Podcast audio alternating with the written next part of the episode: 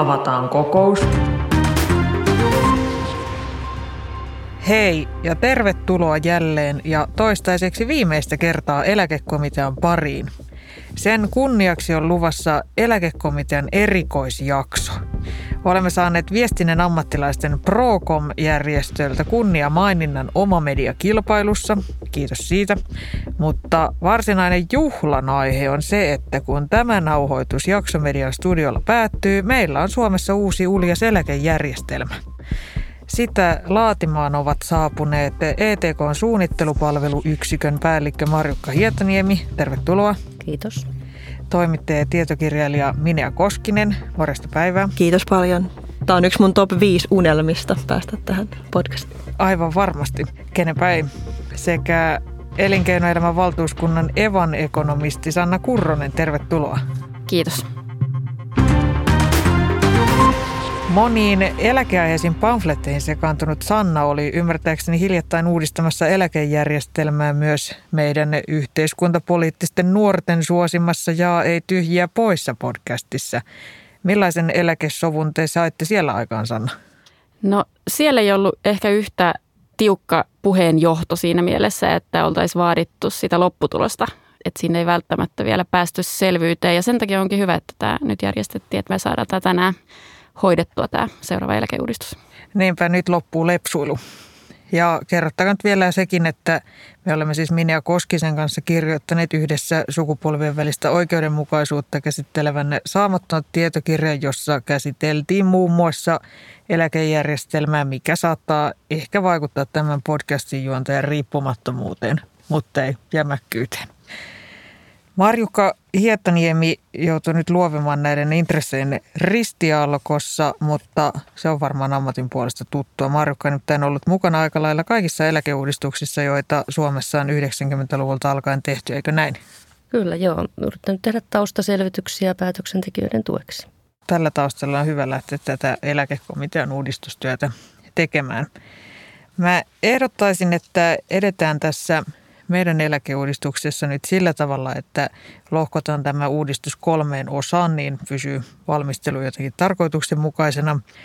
Ensin mietitään, mikä olisi tärkein asia, mitä suomalaisessa eläkejärjestelmässä pitäisi uudistaa.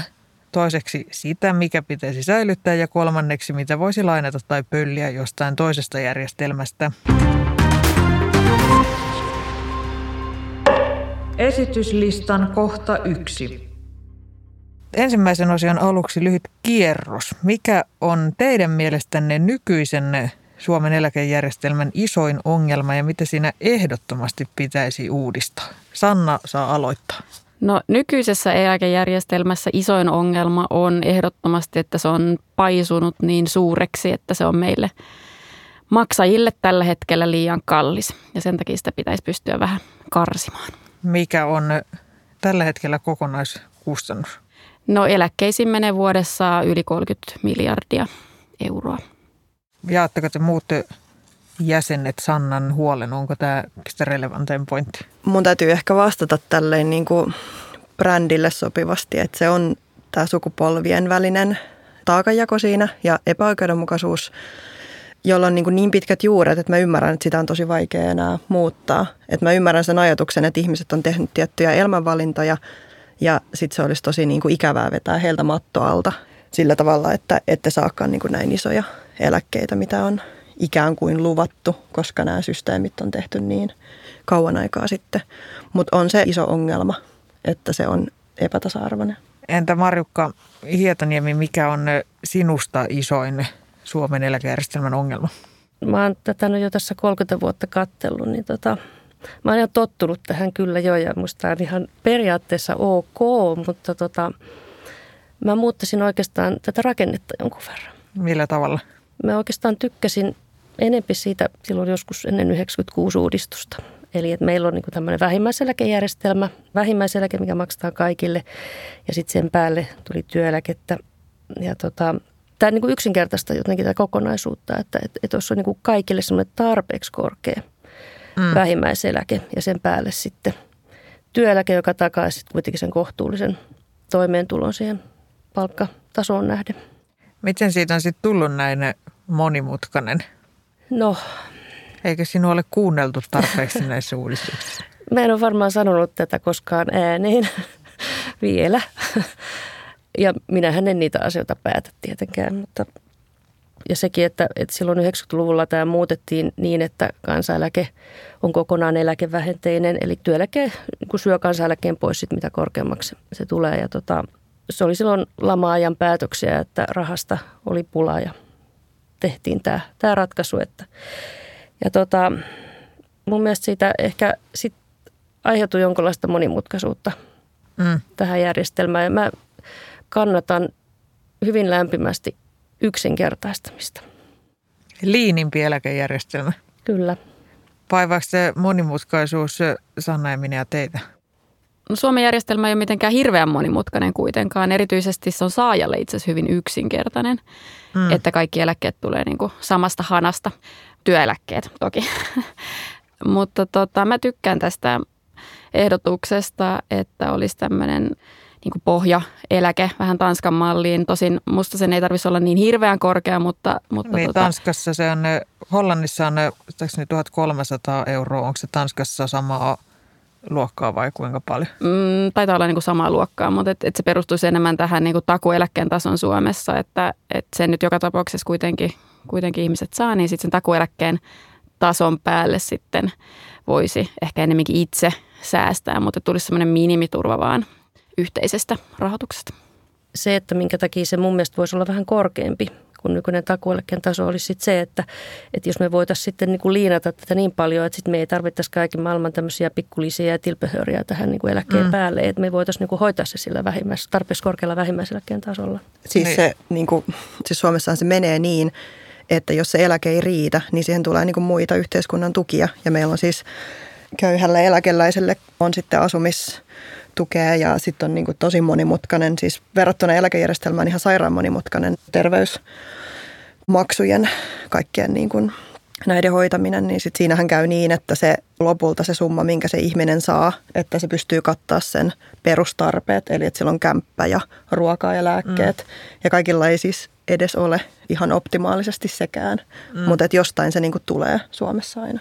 Mutta toki pienten eläkkeiden saajien joukossa on myös varakkaita ihmisiä, eli siinä mielessä taas sitten siinä tulee pientä tällaista hukkaa, jos kaikille maksettaisiin sen verran, että se riittää tietyille henkilöille lääkkeisiin sun muihin, koska sitten osa pieniäkin eläkkeitä nostavista voi olla kenties yrittäjiä, jolla se eläke on pieni, tai sitten voi olla perheen sisäinen työjako niin, että puoliso on tienannut hyvin paljon ja sitten toinen puolisoista ei ole käynyt lainkaan töissä ja se eläke on hyvin pieni, mutta ei ole oikeasti mitään köyhyysongelmaa, että on sitten se toinen puoli siitä, että jos nostetaan hyvin korkealle. Sitten jos on omistusasunto, niin kuin joka on vaikka tosi arvokas ja toisaalta joku toinen, joka on vuokralla, niin se asettaa niin kuin eriarvoiseen asemaan.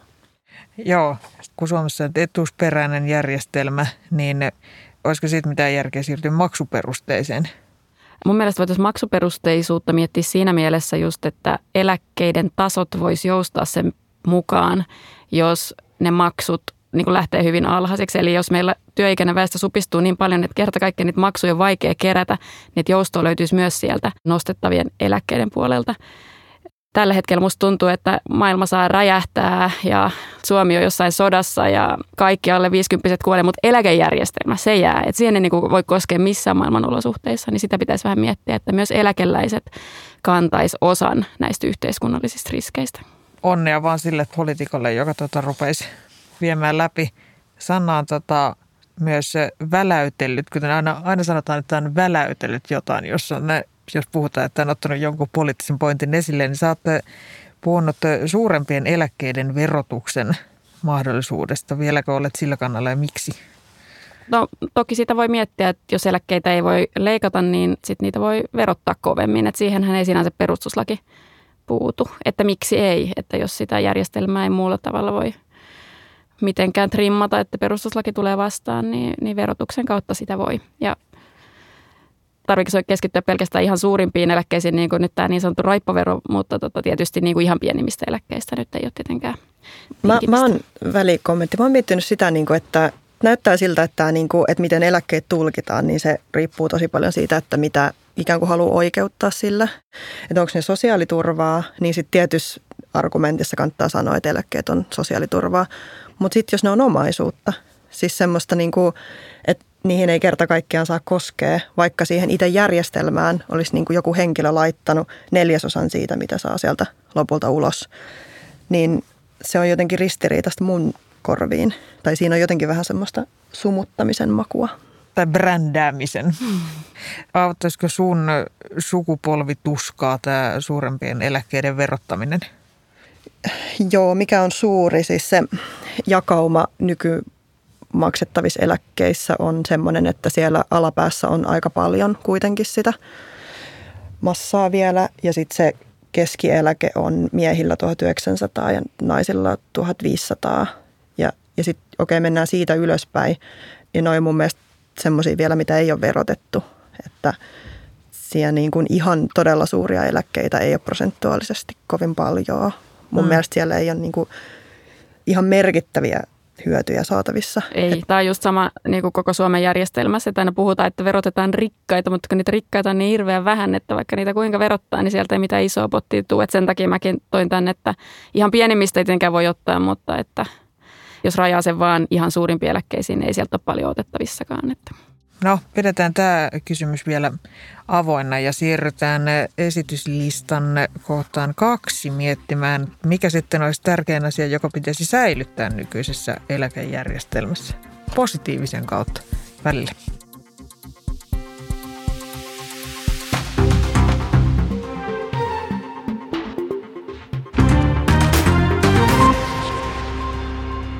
Esityslistan kohta 2. Vaikka me ollaan tässä ohjelmassa ehkä jonkin verran joskus marmatettu, niin sanotaan nyt disclaimerina, että Suomessa on kaikesta huolimatta yksi maailman parhaista eläkejärjestelmistä. Ja kun yli 4 miljardia ja 43 maata kattava vertailu tehty, niin Suomi sijoittui 10 parhaan joukkoon kuitenkin. Ei ehkä sinänsä ole valtava saavutus, että olisi pitänyt hieman ihmeellisenä, jos esimerkiksi Papua Uudella-Ginealla tai Sierra Leonella olisi ollut parempi eläkejärjestelmä, mutta oli nyt miten oli. Aiemmin tällä kaudella käsiteltiin tanskalaisen professorin Torben M. Andersenin tekemää selvitystä, jossa Andersen arvioi, että vaikka Suomen eläkejärjestelmällä on pitkän aikavälin kestävyysongelma, on siinä hyvääkin. Vahvuuksia olivat Andersenin mielestä esimerkiksi yhden luukun periaate, yksinkertainen rakenne, eläkeoikeuksien säilyminen ja köyhyyden torjunta. Mitä te komitean jäsenet olette mieltä? Mitä te ehdottomasti säilyttäisitte? Tällä kertaa minä saa aloittaa. No siis mä sain meidän tietokirjaan idean tämmöisestä brittiläisestä tietokirjasta, jossa oli sama idea. Siinä oli 2 milleniaalia halunnut perkaa sitä niin kuin Britannian sukupolvien välistä oikeudenmukaisuutta. Ja niiden pääargumentti siinä oli semmoinen, että tästä heidän pöydästänsä niin kuin samaan aikaan katkaistu monta jalkaa, joka on se, että ensin tulee yliopistoihin lukukausimaksut, jotka kerryttää sitä opintolainaa tosi paljon. Ja se velkataakka on niin kuin sit kun valmistuu, niin se on niin kuin vaikeuttaa heidän asuntolainan saamistaan ja joutuu niin kuin tosi paineistustilanteessa etsimään vaikka töitä. Ja se niin kuin heidän jotenkin valinnanvapauttansa karsii. Niin sitten se niin kuin kokonaisuus siinä, että asuntojen hinnat nousi tosi paljon samaan aikaan, kun tuli yllättäen suuret maksut, lukukausimaksut. Niin sitten siihen päälle vielä, että jos se eläkejärjestelmä ei ole oikeudenmukainen. Eli siinä on niin kuin semmoinen valuvika, että koska he on pienempi ikäluokka ja heidän täytyy maksaa nyt niin kuin suuremman ikäluokan porukan eläkkeet ja ei tule itse saamaan niin kuin yhtä hyvää kertymää. Että se on epäreilua. Niin vastauksena kysymykseen Suomessa ei ole niin kuin tehty tällaista, ei ole ihan näin montaa jalkaa niin kuin runnottu tästä pöydästä. Säilyttäisit alas Suomen jalkoja siis. Se vastaus on varmaan, että kokonaistarkastelu on ollut aina tässä systeemissä jotenkin. Ja se on ollut sellaista, että yksilön ei tarvitse kovin paljon tästä jutusta tietää. Että on jopa niin kuin, mun mielestä siis liian kabineteissa, koska on itse niin kuin halunnut jotenkin perehtyä tähän ja ymmärtää. Mutta se kääntöpuoli on se, että ihmiset, joille ei ole aikaa eikä resursseja niin kuin perehtyä mihinkään, niin he saa silti sen eläkkeen. Että ei edellytä mitään, niin kuin, että nyt valitset näistä niin kuin 10 000 vaihtoehdosta. Niin, joo. No entä Sanna, mitä sinä säilyttäisit? Vai räjäytätkö kaiken? En räjäytä ollenkaan kaikkea. Tässä on moniakin hyviä puolia, mutta ehkä mä olisin nyt nostaa tuon työkyvyttömyyseläkkeen. Eli ehkä monet, jotka vaatii enemmän sitä omaan säästämiseen perustuvaa järjestelmää, niin unohtaa sen, että kuka tahansa meistä voi yllättäen jäädä ratikan alle tai saada jotain mielenterveyden ongelmia tai muuta ja joutuu jäämään aikaisin työkyvyttömyyseläkkeelle. Ja siinä tilanteessa tämä Suomen järjestelmähän on hirveän hyvä, että se tarjoaa ansiosidonnaisen turvan ja sen mä haluaisin säilyttää edelleen siinäkin tapauksessa, että muut vaihdettaisiin tämmöisen ehdottomani tasaeläkkeeseen, jonka päälle sitten ihmiset itse säästää. Eli sitten jossain tapauksessa, kun ei olekaan mahdollisuus sitten yllättäen itse säästää, niin sitten täytyisi yhteiskunnalla olla joku turva siihen tilanteeseen. Miten sun tasaeläke toimisi? No siis just sillä tavalla, mitä tuossa oli äsken puhetta, että kaikki saisi niin kuin yhteisestä järjestelmästä. Olkoon se nyt sitten vaikka takueläkkeen verran tai 900 € jotain sen tyyppistä ja sitten sen päälle ihmiset säästäisi itse. Että sehän sitten laskisi eläkemaksuja jonkin verran. En ole tehnyt laskelmia, että kuinka paljon tämä mun malli, jota tässä nyt kehitän. Rinnakkaisena valmistelutyönä tämän uudistuksen kanssa. Kyllä, niin mutta se sillä tavalla helpottaisi niin kuin pienipalkkaista asemaa siinä työelämävaiheessa. Ja sitten aivan ne pienimpiä tuloja tienanneet, niin ei saisi yhtään vähempää kuin aikaisemminkaan. Mutta sitten me hyväosaiset, niin meidän täytyisi vähän ottaa itsekin vastuuta siitä omasta toimeentulosta vanhana. Entä Marjukka? No mä tykkään kyllä siitä, että tämä meidän järjestelmä on tosi kattava. Ja just tämä näkökohta, mikä tuli esille, että ei tarvitse itse tietää siitä. Että se hoituu mun puolesta ja ei todellakaan itseäni huvittaisi ainakaan ruveta miettimään niitä sijoituskohteita, että mihin sen rahansa laittaisi. Mutta tämä kattavuus ja sitä kautta tämä lakisääteisyys, se, että se on kaikille ja kohtuullisen kokoinen. Tämä sijoitusjuttu ja sijoitusintoilu on ehkä sittenkin vähän, ymmärrän hirveän hyvin, että miksi jotenkin tietynlaiset tai tietyssä tilanteessa olevat ihmiset tuntuu niin kuin innostuvan siitä sellaisena, se on niin kuin harrastus. Että se kertoo siitä, että on jotenkin sellaista niin kuin ylimääräistä aikaa ja muita resursseja silleen ruveta puuhaamaan jotain tuollaista. Kun sitten taas jos on joka päivä 10 tuntia jossain oikeistöissä, eikä kirjoita jotain lehtijuttuja 2 tuntia päivässä, niin sitten vallaan ne... Niin... Koska sä oot tehnyt 2 tuntia päivässä töitä. Ehkä silloin, kun mä olin 8. Mutta sitten, miten silloin sitten rupesi niin joskus töiden jälkeen vielä selaamaan Nordnetia ja miettiä jotain strategioita, että ehkä sitten haluaa tehdä jotain muuta? No siis suurin osahan meistä säästää eläkepäivien varalle asuntoon ja sitä... Ainakin niin kuin Mättänen on pitänyt esillä, että meillä on niin kuin aika antelias eläkejärjestelmä, mutta olisikohan niin, että moni ihminen tarttisi ennemmin sitä rahaa jo silloin 30-vuotiaana, just vaikka siihen oman asunnon ostamiseen, joka sitten toimisi taas niin kuin varallisuutena ja helpottaisi niitä eläkepäiviä. Mm. No mitä te olette mieltä tästä esimerkiksi yrittäjien eläketurvasta, että meillä käy myös helposti silleen, että ihmiset, joiden pitää niin kuin omasta eläketurvastaan niin kuin eläkemaksujen suuruudesta huolehtia, niin on aika alivakuutettuja. Ja sen takia niin kuin sitten saa pieniä eläkkeitä, niin mitä tällä pitäisi tehdä? Uudistetaanko vai säilytetäänkö vai riittäisikö vaan, jos heitä informoitaisiin paremmin? Mä mietin tuossa, että yrittäjät alivakuuttaa itsensä, niin se on niin kuin osa niin kuin isompaa ongelmaa, joka... on ehkä se, että on niin paljon yritystoimintaa, joka ei oikeasti ole kannattavaa siinä mielessä, että se eläketurva, se oman eläketurvan maksaminen tuossa systeemissä, niin se pitäisi kuulua osaksi sitä ihan luonnollisia kuluja sille yritykselle. Että vähän sama kuin jos ei sulla ole niin kuin varaa maksaa jotain työhuonetta, missä teet töitä, niin sä et voi tehdä töitä yrittäjänä. Niin sitten mietin, mitä tapahtuisi, jos niin kuin tämmöinen vapaus annettaisiin palkansaajalle. Että voisi ottaa niin kuin enemmän käteen siitä palkasta. Että ihan niin kuin sama se vaihteluväli, mikä on yrittäjälle. Että voi säätää sitä maksua tosi alhaiseksi. Niin se voisi olla aika niin kuin brutaalia jälkeä tulla vuosikymmenen. Itse asiassa ajattelin niin kuin vähän toisinpäin, että voisi maksaa vähän lisää tarvittaessa.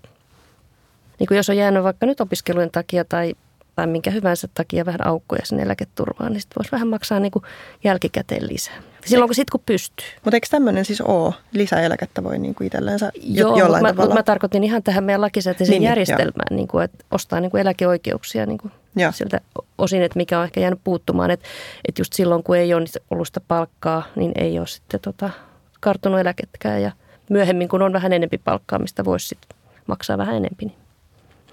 Et nimenomaan, mun ajatus on nimenomaan se, että se ei olisi niin kuin johonkin erilliseen järjestelmään, vaan tähän samaan. Mä mietin, että miksi haluaisi maksaa sen samaan järjestelmään, kun niitä rahojahan ei saa sitten niin kuin itselle tai perillisille, jos vaikka kuolee ennen eläkeikää. Et sitten verrattuna siihen, että säästäisi johonkin rahastoon, niin, niin ne saa sitten kuitenkin. Henkilökohtainen eläkesäästösuunnitelma. Niin, että mikä etu olisi sitten yhteisen järjestelmällä? Se olisi ehkä just siitä, mitä mä aikaisemmin totesin, että en viittisi mitenkään miettiä, että mihin mä ne rahat sijoittaisin, niin jos ne voisi niin kuin ikään kuin ostaa eläkeoikeuksia tästä jo olemassa olevasta järjestelmästä, niin tulisi sitten vaan lisää. Ja sitten jos itse menehtyy aikaisemmin, niin sitten ne menee hyvään tarkoitukseen. Niin, meidän kaikkien eläkkeelle.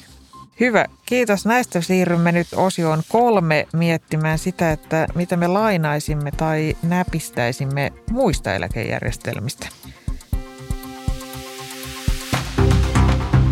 Kuuntelet eläkekomitean kokousta. Esityslistan kohta 3.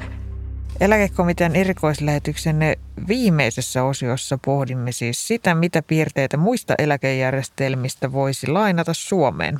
Annan täältä yhden esimerkin ja sitten voidaan edetä vapaassa järjestyksessä. Vuonna 2015 jokainen 55 vuotta täyttänyt britti sai oikeuden tehdä eläkerahoillaan mitä lystää. Tuli siis voimaan tilanne, jossa vaikkapa kaikki eläkkeet voi nostaa etukäteen, jos haluaa.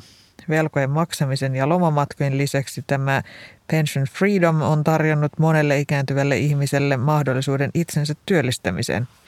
Virossa on käsitteeksi hieman vastaava systeemi, eikä siellä ole edes ikärajaa, vaan rahastoeläkkeen voi nostaa vaikka heti. Mihin tämä johtaisi Suomessa? Pitäisikö jotain tällaista lainata meillekin? Mä katsoin tutkimusta, tämä on siis 2015, mutta muutamalta vuodelta on pystytty niin kuin niitä kokemuksia jotenkin kartoittaa. Sitten oli tehty tämmöinen haastattelututkimus, jossa oli kysytty ihmisiltä, jotka on nostanut näitä eläkevaroja etukäteen, että minkä takia he on tehnyt niin tai että miten he on niin kuin itse järkeillyt sitä. Ja sitten sieltä tuli tämmöisiä elämäntilanteeseen liittyviä syitä, jotka ainakin mut sai vähän sellainen varpailleen, että siellä oli tämmöisiä, että avioero, joka on niin kuin iso taloudellinen shokki monesti ihmisille, ja sitten omien lasten auttaminen taloudellisesti, niin vaikka kuulostaa sukupolvien väliseltä solidaarisuudelta ja hieno juttu, mutta sitten tässä tutkimuksessa myös tuli esiin, että ihmiset ei ihan hahmottanut, että mitä he sieltä nostaa. Että he ei niin kuin ikään kuin hahmottanut, että se on niin kuin pois heidän siitä tulevasta eläketurvasta, joka oli se niin kuin koko idea, että otat sieltä niin kuin rahaa etukäteen ja sitten teet jotain niin kuin fiksua niillä rahoilla, jotta se kuitenkin niin kuin se sun eläketurva olisi yhtä hyvä, että on joku niin kuin suunnitelma siinä. Niin sitten kun näillä ihmisillä ei ollutkaan oikein niin kuin hirveän hyvää suunnitelmaa, vaan he olivat niin kuin jossain tilanteessa, jossa piti tehdä joku ratkaisu. No ei missään nimessä, ainakaan kokonaisuudessaan. Että mä en nyt tunne niin kuin tätä Britanniankaan järjestelmää enkä Viron järjestelmää niin hyvin, mutta että jos siellä on tämmöinen maksuperusteinen järjestelmä, niin se on myös niin kuin sit tietysti hyvin eri asia, eli siis, että saako he joka tapauksessa ne eläkerahansa just vaikka pitää, jos menehtyy ennen kuolemaa. Mutta Suomessahan olisi se, että jos sä oot kuoleman sairas, 50-vuotias, niin sitten sun kannattaisi äkkiä nostaa ne kaikki eläkevarat sieltä ja antaa ne sitten perintönä jälkipolville, että tämäkään ei nyt kuulosta niin kuin oikein Suomen järjestelmän sopivalta. Musta kuulostaisi myös jotenkin tosi hyvältä keinolta nostaa ihmisten velkaantumisastetta ja esimerkiksi lisätään maksuhäiriömerkintöjä ja pikavippikierteitä. Ja ei sille, että niin kuin suuresti epäilisin ne sijoittamisesta innostuneiden suomalaisten taloustaitoja, mutta kaikki ei ole yhtä harjantuneita kuin sijoitusammattilaiset, niin mä vähän luulisin, että niin kuin voisi olla myös aika ikäviä sosiaalisia seurauksia, kun meillä kuitenkin kotitalouksien velkaantumisaste muutenkin korkeita ja sitten yllättävän paljon kaikenlaisia pikavippikierteitä ja muita ongelmia. Joo, en mäkään kyllä tykkäisi tuosta ajatuksesta, että voisi eläkkeensä nostaa. Ja mä en ole nyt ihan varma siitäkään, että jos semmoinen nyt sit olisi mahdollista, että voisi nostaa ja sitten olisi järkevä ihminen, joka sijoittaisi sen sitten niin kuin tulevan eläkkeeseensä jollain tavalla, niin onko meillä edes sellaisia markkinoita, että voisi ostaa järkevällä hinnalla jonkun annuiteetin sillä rahalla esimerkiksi. Niin kuin, että jos esimerkiksi ei luota siihen, miten eläkejärjestelmä hoitaa asiat ja haluaisi hoitaa itse sen sijaan, niin se ei taida olla oikein kannattavaa. Nykyään ei ole mahdollistakaan. Onko muiden maiden järjestelmässä niin kuin mitään, mitä te haluaisitte lainata? Norjan öljyrahat me kaikki varmaan haluttaisiin tosi mielellään, mutta onko jotain muuta? No kyllä tuosta Ruotsin järjestelmästä voisi mun mielestä ottaa sitä, että ihmisillä olisi halutessaan mahdollisuus vaikuttaa, mihin niitä omia eläkevaroja sijoitetaan. Että ottaa niin kuin pikkasen omistajuutta siihen omaan eläkkeeseen. Just niin, että se ei ole pakollista, mutta olisi mahdollista, jos haluaa. Että jos ei tee mitään asialle, niin ne menee sinne automaattisesti siihen valtion rahastoon tai eläkeyhtiön, mikä onkaan. Mutta sitten jos haluaisi, niin voisi vaikka ottaa pikkasen riskiä niin kuin pienellä osalla siitä eläkkeestä ja sijoittaa riskipitoisemmin. Kun esimerkiksi Suomen nyt järjestelmässä, niin siinä on just näiden vakavaraisuusvaatimusten takia, niin ne tuotot itse asiassa ei ole mitään niin kuin maailmanluokan tuottoja niin sanotusti, että on myös mahdollista saada pikkasen parempaa tuottoa, jos on valmis ottaa riskiä. Ehkä se voisi ainakin noin 3 ihmisen kiinnostusta lisätä myös eläkejärjestelmään. No se oli suurin piirtein just näin, että noin 3, mutta me nähdään nimenomaan arvo- ja asennetutkimuksista, niin nuorten keskuudessa on sitä halua tavallaan ottaa itse sitä omin hyppysiin sitä omaa eläkettään. Että sitten se voisi kuitenkin, vaikka se olisi niin kuin pieni uudistus sinänsä, niin se voisi tuoda sitä niin kuin omistajuuden tunnetta nuorille enemmän tähän eläkejärjestelmään, että olisi jollain tavalla niin kuin kokisi sen enemmän omakseen ja uskoisi siihen ehkä hitusen enemmän. En tiedä. Lähtisit se Minea treidaamaan kryptovaluutoilla eläkerahastoa itsellesi, jos voisit? Niin kun on kuunnellut kavereiden bitcoin-intoilua, niin käydään niin tosi huolestuttavalta kuulostaa. Himottelette sitten yhtään esimerkiksi Islannin pitkiä työuria, jossa siis eläkkeelle jäädään 67-vuotiaana tai vaikkapa esimerkiksi Israelin korkeata syntyvyyttä. Kiinnosteleeko yhtään? Mehän tullaan niin kuin ainakin Tuija ja Minea ja minä niin varmastikin pääsemään eläkkeelle ehkä lähempänä 70 joka tapauksessa, että sinänsä tämä Islannin järjestelmä on meille ihan realismia. Korkeampaa syntyvyyttä, niin se on tosi hieno. Siis tämä syntyvyyden laskuhan on nyt ihan niin kuin, se on se juuri katastrofi nyt tässä eläkejärjestelmässä, johtuen osin myös pitkälti myös siitä, että se on katastrofi myös tämän meidän koko muun hyvinvointiyhteiskunnan rahoittamisen kannalta. Eli meillä on nyt sen alaisen syntyvyyden takia, meillä on tulossa niin kuin tämmöiset krooniset suuret ikäluokat sinne eläke- ja hoiva joukkoon. Eli koko ajan pienemmät ja pienemmät ikäluokat joutuu maksaa omaa ikäluokkaansa isompien ikäluokkien eläkkeet ja hoivan. Ja tämä on nyt se, niin kuin se perimmäinen ongelma. Että eihän tässä eläkejärjestelmän rahoituksessakaan olisi mitään ongelmia, jos meillä väestö ei kutistuisi. Niin tuohon vielä, että on niin kuin tämmöinen yhteiskunnallinen järjestelmä tai eläkejärjestelmä, se on niin kuin periaatteessa kirjanpitoa, vaikka raha onkin oikea asia, mutta se väitetysti oikea asia. Niin kuin sillain, että se ratkaisu ei voi olla meidän lisääntyminen tai joku meidän vastuu, meidän niin kuin huono hedelmällisyysluku. Että vaikka kuinka olisi niin kuin juurisyy tässä, että järjestelmä on alkanut jotenkin prakaa pahasti, niin se syntyvyyden nostaminen, että se on jotenkin tosi kieroa ajatella, että meidän pitäisi nyt korjata tämä järjestelmä sillä. Eikä se edes mitään auta siis tähän tarvitsisi niinku työperäistä maahanmuuttoa. Niinku nykyistä tilannetta kohtaa, että vaikka tekisin nyt niinku nopealla syklillä 5 lasta, niin ei ne ehdi ihan vielä työelämää näitä nykyisiä maksamaan. Mutta lopetetaan näihin Handmaid's Tale tunnelmiin tämän 3. osion käsitteleminen ja siirrytään eläkeuudistuksen loppusuoraan kohti. Onko tässä vaiheessa vielä lisää puheenvuoroja? Muut esille tulevat asiat. Perinteisesti meillä on ollut täällä eläkekomitean kokousten lopussa aina äänestyksiä, jossa minä olen esittänyt väitteitä ja sitten osallistujat ovat saaneet olla niiden kanssa samaa tai eriävää mieltä ja perustella lyhyesti, mutta koska tämä on erikoisjakso ja joulu on tulossa, niin te saatte nyt esittää jokainen yhden toiveen seuraavalle eläkeuudistukselle ja katsotaan sitten, että lähteekö joulupukki niitä toteuttamaan. Sanna Kurronen saa aloittaa ja kertoa yhden toiveen. Mitä haluaisitte kaikista hartaimmin seuraavalta eläkeuudistukselta? Haluaisin, että ainoa uudistus ei olisi eläkemaksujen nosto, vaan siinä uudistuksessa olisi jotain muitakin osia, jotka sitten parantaisi sitä eläkejärjestelmän kestävyyttä. Miten perustelet tämän toiveesi?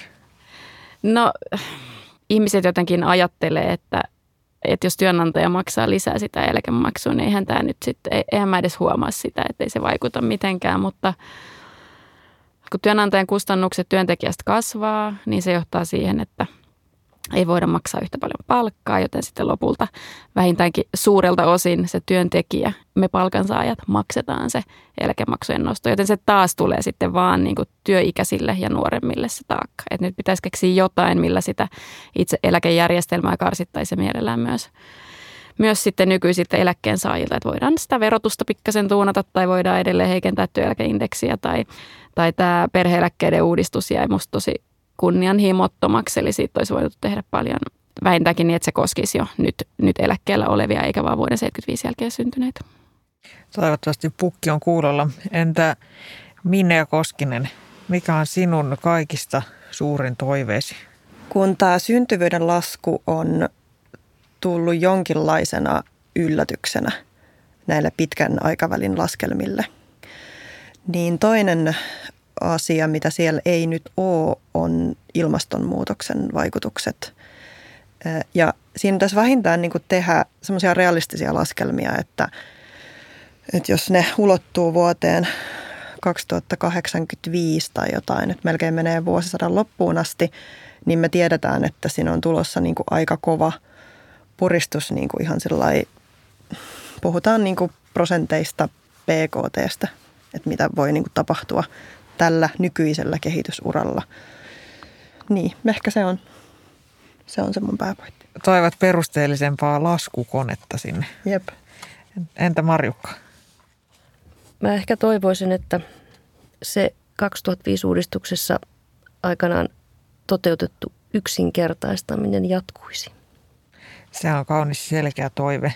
Ja koska sä oot nyt läsnäolijoista, ehkä nyt kuitenkin vaikka sanot, että et ole itse näitä päätöksiä tee, mutta sinulla on ehkä paremmat välit näihin niin kuin joulupukkeihin, niin mikä on näkemyksesi? Tuleeko näistä meidän toiveista totta? Jaa, ei ole nyt insider-tietoa kauheasti, mutta eiköhän nämä ole kuitenkin semmoisia osittain semmoisia yleisiä huolia, mitä on tässä ilmassa ja mitä päättäjätkin varmaan kuuntelee ja miettii, että kyllä varmasti jollain tasolla niin jotain tulee tapahtumaan ehkä tämän vuosikymmenen aikana. Jotain tapahtuu aina. Jotain tapahtuu aina, kyllä. Näin ne monitulkintaisiin. Jotain tapahtuu aina. Sanoihin on hyvä lopettaa tämä eläkekomitean kokous ja tämä kausi. Puheenjohtajana kiitän kaikkia tämän ja aiemman komitean istuntojen osallistujia. Kiitos Marjukka Hietaniemi, Sanna Kurronen, Minea Koskinen. Ja aiemmat komitean istunnot löydät osoitteesta etk.fi sekä hyvin varustelluista podcast-palveluista lähellä sinua. Kiitos ja hyvää adventin aikaa.